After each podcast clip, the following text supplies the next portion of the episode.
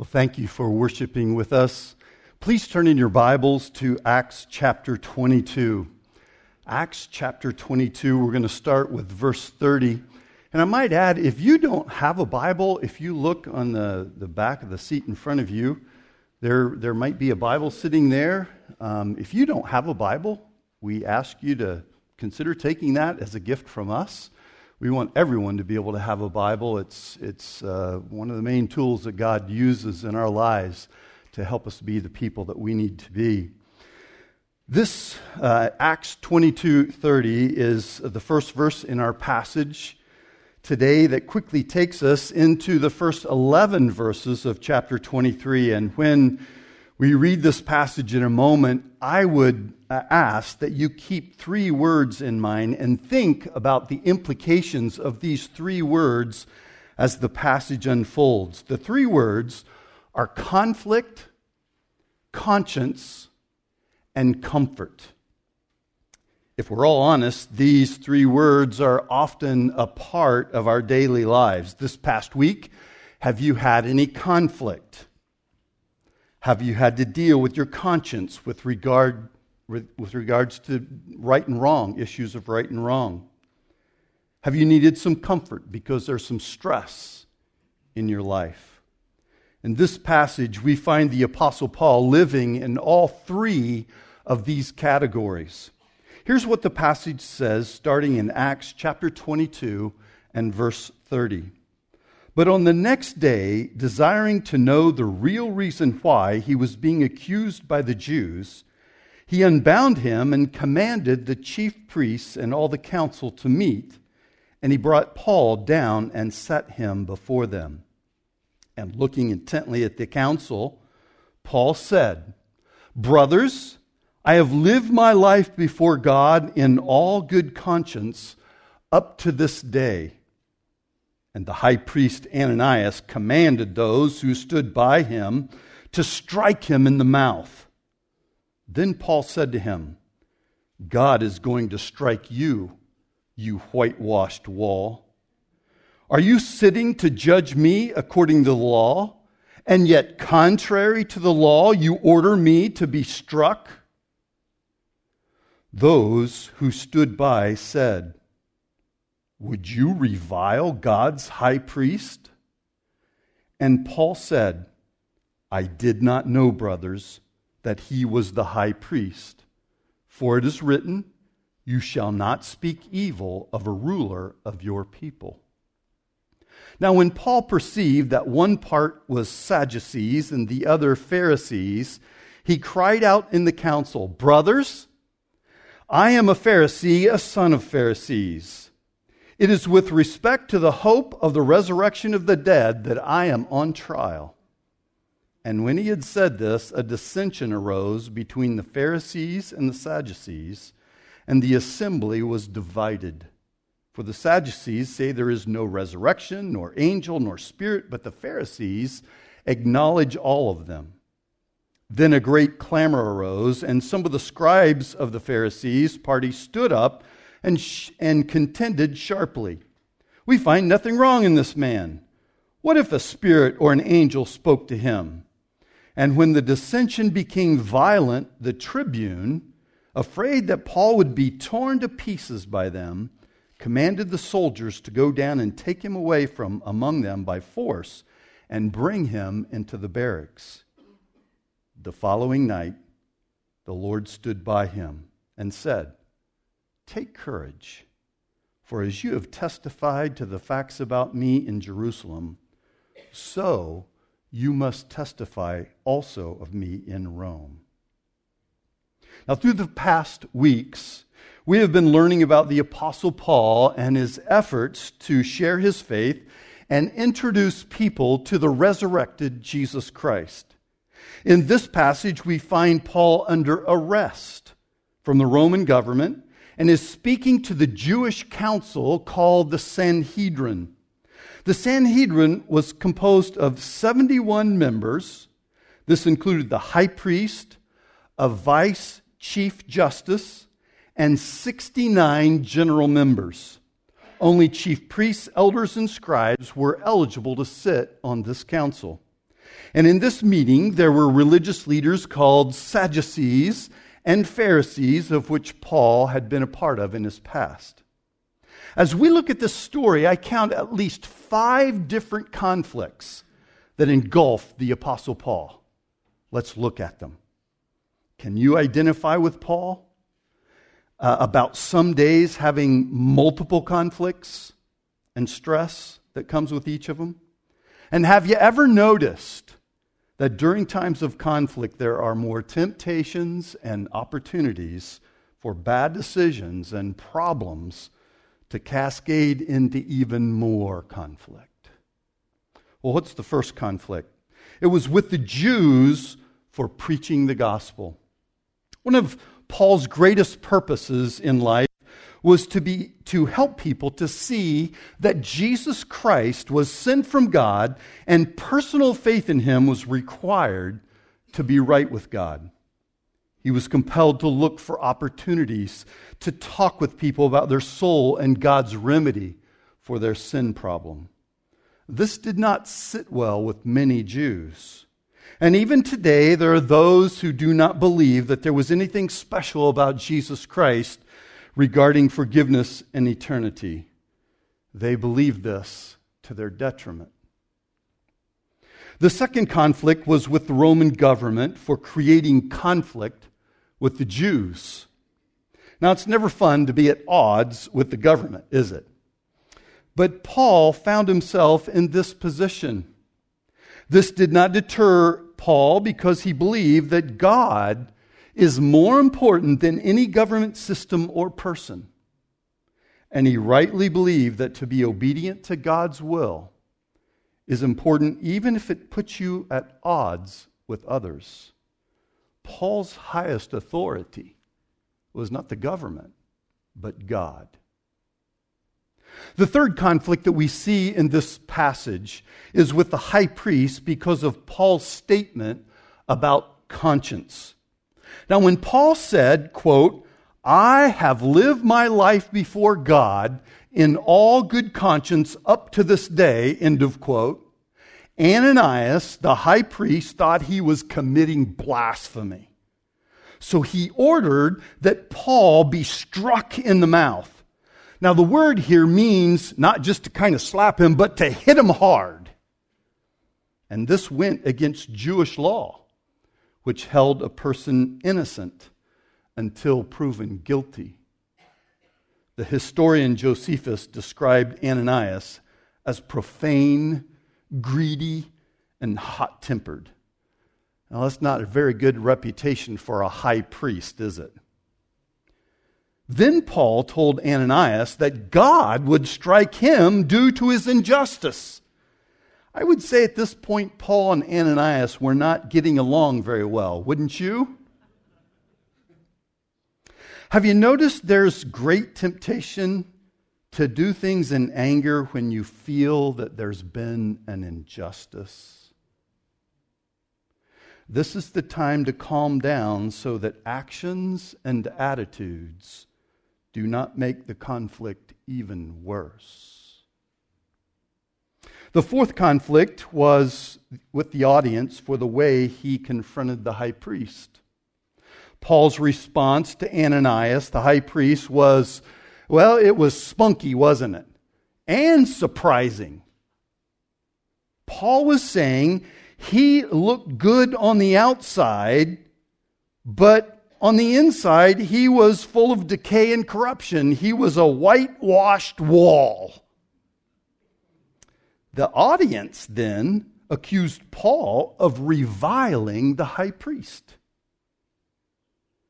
Now, immediately, Paul called in his mind, he recalled Exodus 22 28, where God taught his people to, quote, to not curse a ruler of your people. Once Paul recognized that Ananias was the high priest, he admitted that he had spoken wrongly to him. What we say and how we say it are both important, aren't they? Here we learn also something important about whom God allows to be an authority over us.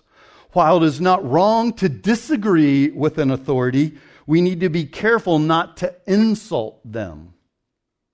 It goes to how we tend to treat those in authority, knowing that God has allowed that person to have that position. The fifth conflict is with the Sadducees regarding the resurrection. The final conflict of the story begins with Paul making a statement about how he believed in the resurrection and uh, it brought him to be falsely accused of doing wrong. Paul used the topic of the re- resurrection very strategically. It is the focal point of Christianity. And he wrote a long treatise about it in 1 Corinthians chapter 15. One of his main concepts was that if the resurrection was not real, then Christian, the Christian faith is empty and it's worthless. Paul made the main thing the main thing in his ministry. That is, Christianity is not valid unless there's a resurrected Savior. And Paul was simply talking about the one thing that, if not believed, will condemn a soul to an eternity away from God. Perhaps his conscience, Paul's conscience, would not allow him to neglect an opportunity to get people talking about the resurrection, perhaps Jesus. Because Jesus rose from the dead, he can grant us forgiveness and fulfill his promises to, to provide eternal life to each of us who are believers. Why did this cause a conflict? Well, the Pharisees believed in a future resurrection, where the Sadducees did not. It was a great point of contention between the two groups. And once Paul mentioned the resurrection, he immediately gained the approval of one group and the contentious ire of another part, causing a riot to break out. And fearing that Paul would be harmed, the Roman authorities took him away for his safety. One question before we leave this conflict. The Apostle Paul was defined by the message of the resurrection of Jesus Christ. That's what defined his ministry. What defines your life?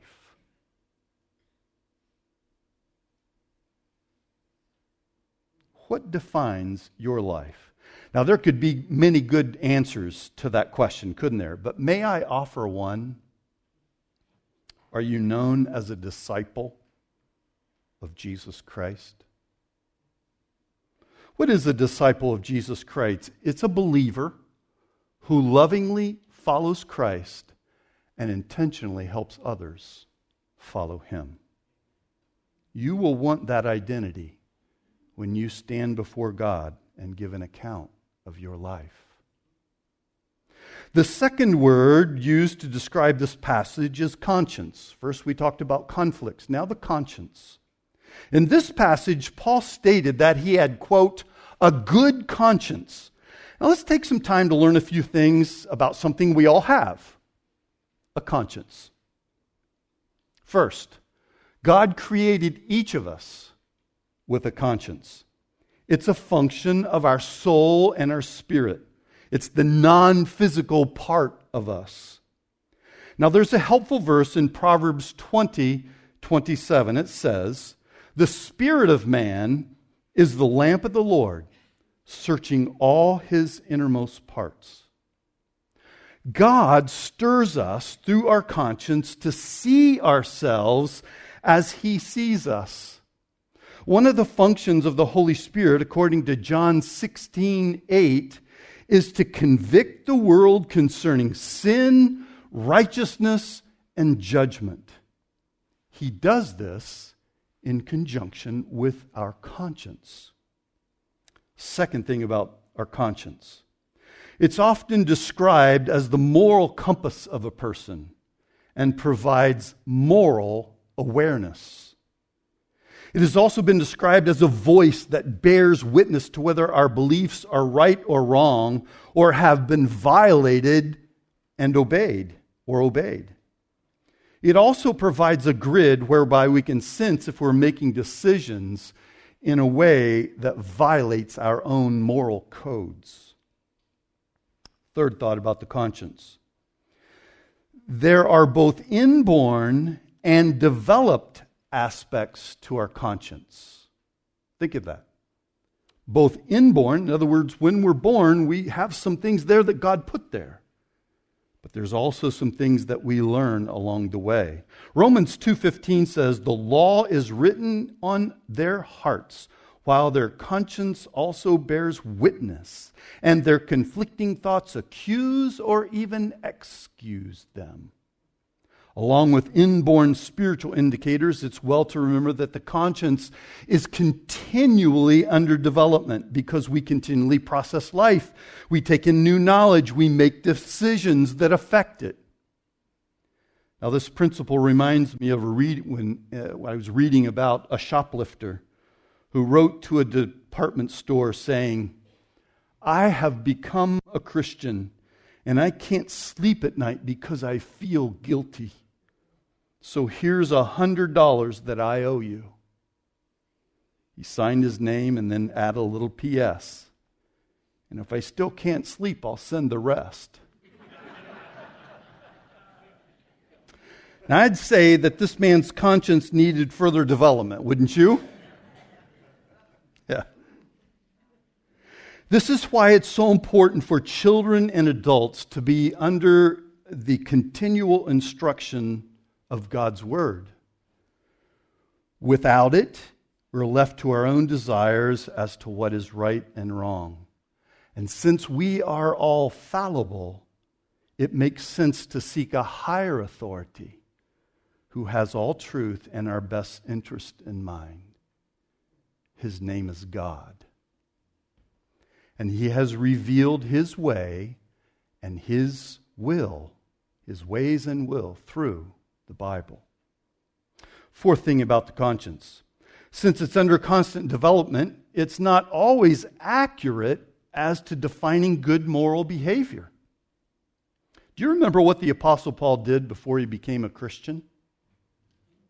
He persecuted Christians, didn't he? Yet he did this in ignorance. He thought he was, he was being a good servant of God by seeking to abolish and demolish Christianity. Yet in our passage today, he said he had a good conscience during that time. Once he met Christ, a new aspect was added to his conscience about the truth of Christianity. And what was morally right and wrong was then adjusted in his life. Fifth thought about your conscience it can produce guilt when accepted moral standards are violated. Do you remember what Paul said of himself in 1 Timothy 1:15? He said, "The saying is trustworthy and deserving of full acceptance, that Christ Jesus came into the world to save sinners, of whom I am the foremost." Paul was keenly aware of his sin and guilt before God. And it's always good to acknowledge our guilt. It tells us something needs to be adjusted in our lives. Next thought about your conscience it can produce a sense of satisfaction when good moral standards and decisions are chosen. Knowing that you have selected the righteous behavior over the unrighteous behavior for the believer produces spiritual satisfaction and joy and knowing you have listened and chosen the path that pleases God is worth its weight in gold. Last thought about the conscience it can be damaged to the point that there's little sensitivity to right and wrong. And if we persist in ignoring our conscience promptings, it can become scarred, hardened, and insensitive. But obedience, confession, and forgiveness, uh, they're the key ingredients to a clear conscience. The Bible gives us some key concepts to describe the conscience. Let's see if any of them describe how you're currently feeling about your conscience. The first one is the weak conscience. This is a conscience that has been, well, it's just not developed as much as it should be, and therefore it's not strong. And often there's a spiritual immaturity connected to this condition. The conscience is always weak if it's not informed by the principles of God's Word. There's a wounded conscience. This conscience has felt the pains of disagreement or misunderstanding about an issue with a fellow Christian. There's a defiled conscience. This conscience is corrupted by an evil heart and makes choices to violate God's moral standards. There's one called an evil conscience. This conscience has elevated worldly and carnal standards above God's standards and is perpetually sin conscious. Someone said the trouble with the advice, follow your conscience, is that most people follow it like someone following a wheelbarrow. They direct it wherever they want it to go, and then they follow behind. There's something called the seared conscience in Scripture. This conscience has been scarred by repeatedly ignoring the guilt and sinful behavior. It's insensitive to sin and has decided to neglect helpful spiritual maintenance through confession and forgiveness. There's the good conscience. This conscience has been renewed by God's grace and accepted the standards of right and wrong from God's perspective. Paul used this term in the scripture passage today to describe his conscience. A good conscience is one of the best friends you will ever have. There's the purified conscience. This conscience recognizes the function of guilt is to confess and make things right with God and man. It has experienced the forgiveness of God and enjoys a righteous standing before Him. And then there's the clear conscience. This is the conscience that, this is the term that we use whenever we often describe our conscience and a spiritually healthy one. Paul used this term to describe how he wants his conscience to be. But it doesn't mean that if you have a clear conscience that you're perfect or sinless. It simply means action is taken to do right and make things right that are wrong. He said in Acts 24 16, So I always take pains to have a clear, and that word means a blameless conscience conscience toward both God and man. This means there's no offense that stands as a barrier to a good relationship with someone. Now, most likely, we've all experienced these conscience types. The last three, the good, the purified, the clear conscience, they all describe a conscience that has God's approval and truly helps us live a godly life. So let's go back to the story now. If the Apostle Paul sought to live by a good or a clear conscience, can we see the links to that decision in this passage? Yes. I see at least five of them in this narrative. The first one it helped him to live according to God's word. Living by God's word creates the basis for our beliefs and our behaviors. Whatever God said about life through the scriptures was what he accepted as truth. And there is no greater roadmap for life than God's word and keeping a clear conscience by obeying it. We are constantly tempted, you and I are both constantly tempted, to accept standards for life that are not congruent with God's Word. When we do, we become blind to truth and place ourselves in hostility to God's will and ways.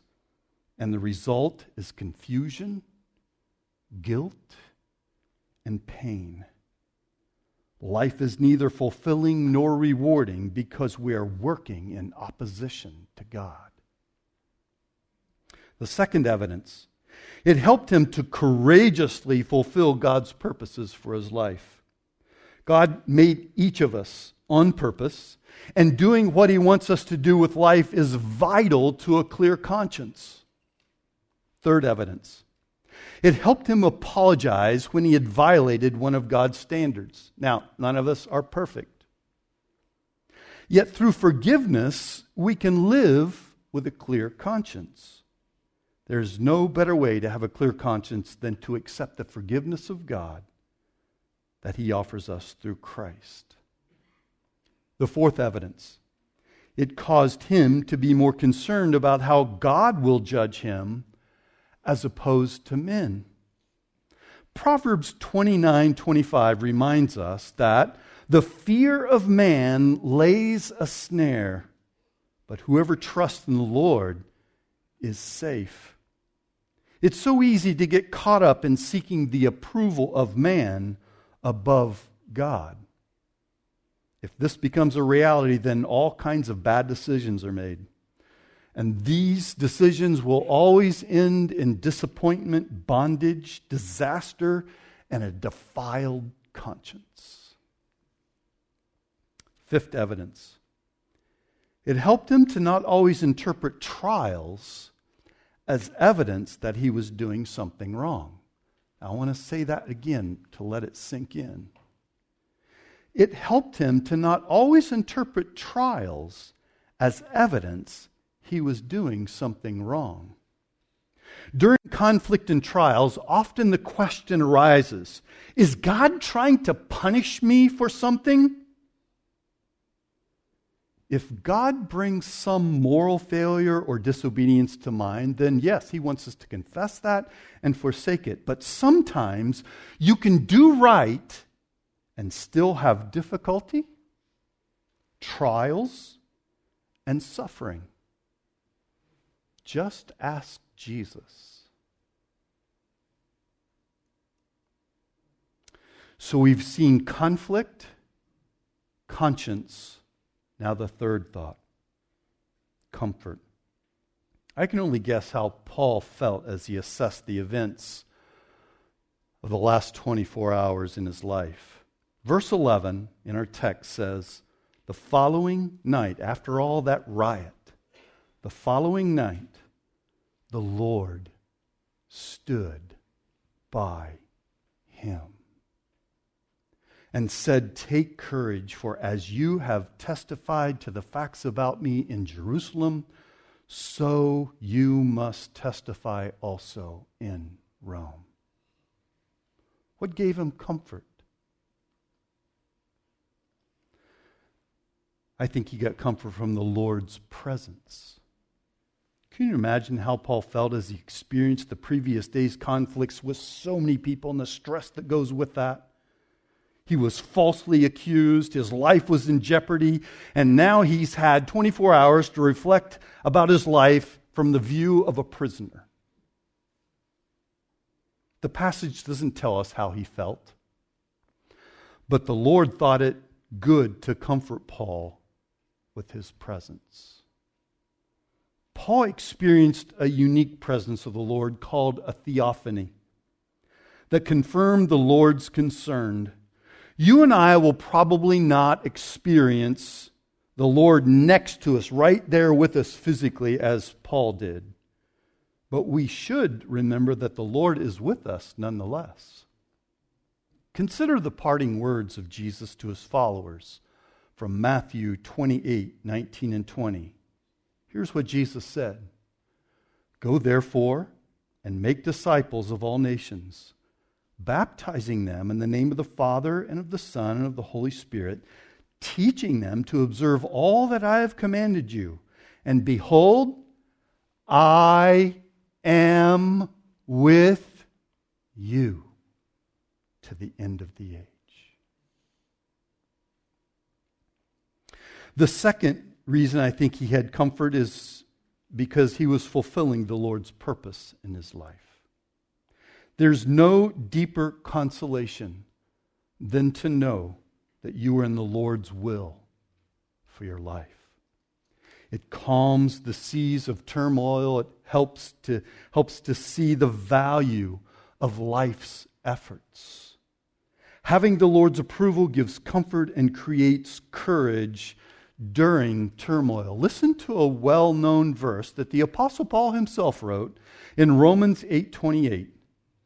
And we know that for those who love God, all things work together for good for those who are called according to his purpose. These are words of comfort.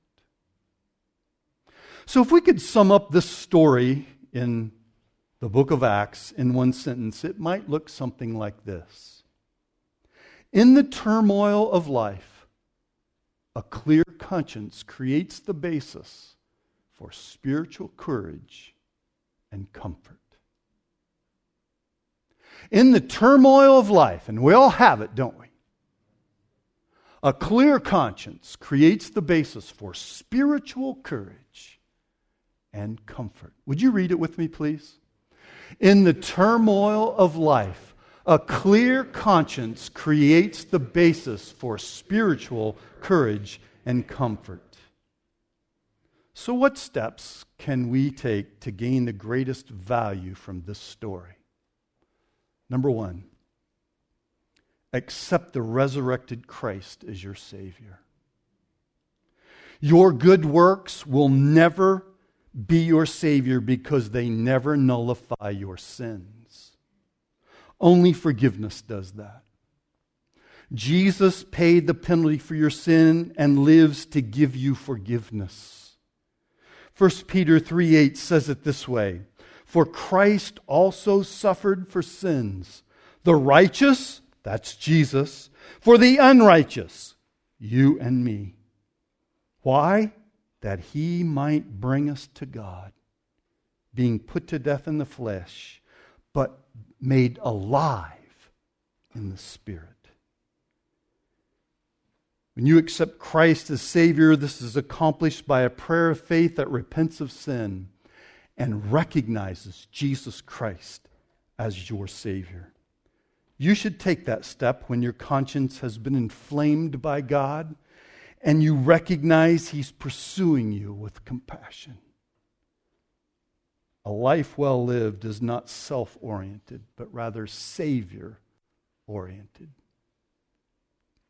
Second step sometimes the price of doing right is trouble. So reject the victim mentality and take heart that you are being Christ like. To give you and me an opportunity to live forever, the perfect Christ died on a cruel cross so that through faith in his sacrifice we could be brought to God. Because he did that for us, we can make it through times of injustice and trials because he is there to help us, having experienced that same cruelty and injustice. Are you struggling with a victim mentality right now? There's been true injustice in your life. Third, do not ignore guilt. It's an indicator that you need to take care of something spiritual. This is done by replacing a wrong standard with a right one or through confessing doing something wrong. 1 John 1 9 says, If we confess our sins, he is faithful and just to forgive us our sins and to cleanse us from all unrighteousness. What a beautiful picture. Through confession, we give God our sin, and He replaces that sin with forgiveness and cleansing and gives that to us. To ignore your conscience is to invite trouble. Number four, continue to develop your conscience by subjection to God's thoughts and ways as revealed through Scripture. God has providentially preserved His Word so we could know Him, know how to live life, and most importantly, so that we could be with Him forever in eternity. Personal Bible study, using resources like Right Now Media, attending growth groups, weekend worship services, they all give you the opportunity for God to develop your conscience. Children need this as well as adults. Number five, when life is dark with trouble, remember to keep living God's purposes because the Lord will never abandon his children. If you know Christ as your Savior, you are never alone. Meet the Lord in Scripture, meditation, and prayer. Psalm 9:10 tells us, "And those who know your name put their trust in you. For you, O Lord, have not forsaken those who seek you." So five steps to take tonight should you take some of them? Accept Christ, the resurrected Christ, as your Savior? Reject the vi- victim mentality and take heart that you are being like Christ? Don't ignore guilt, take care of it. Continue to develop your conscience by subjection to God's Word. And remember that He will never abandon you. In the turmoil of life, a clear conscience creates the basis for spiritual courage and comfort. Will you say it with me again? In the turmoil of life, a clear conscience creates the basis for spiritual courage and comfort. Do you have these in your life? Would you join with me in prayer, please? Our Heavenly Father, as we look at this story in the book of Acts about the Apostle Paul. I don't, I don't know how all of us feel about that, but I stand in admiration of the man. He was willing, through being the person you want him to be and living by your standards, to have a clear conscience and to face all kinds of difficulty because he had that. Lord, I want to be like that. And I want to take care of business, God, when you, through your Holy Spirit, nudge me that I've done something wrong. And God, thank you for confession and forgiveness. But Lord, you are only able to forgive us if we have first put our faith in Jesus Christ. And God, I pray for anyone in this auditorium here tonight or watching us on live stream that if they don't know Christ as their Savior, that right now they would understand that Jesus Christ came and died for them. And they will look at their sin and the guilt that they're feeling because they have violated your laws and your standards, God, and they would ask Jesus Christ to come into their life by faith, turning from their sin and accepting Him as their Savior. And God, thank you that when we do that, you give us forgiveness. You make us right with you. We stand in a position of justification. You look at us just as if we'd never sinned. But Lord, there are some people here that your Holy Spirit has pricked their conscience and they need to take care of something.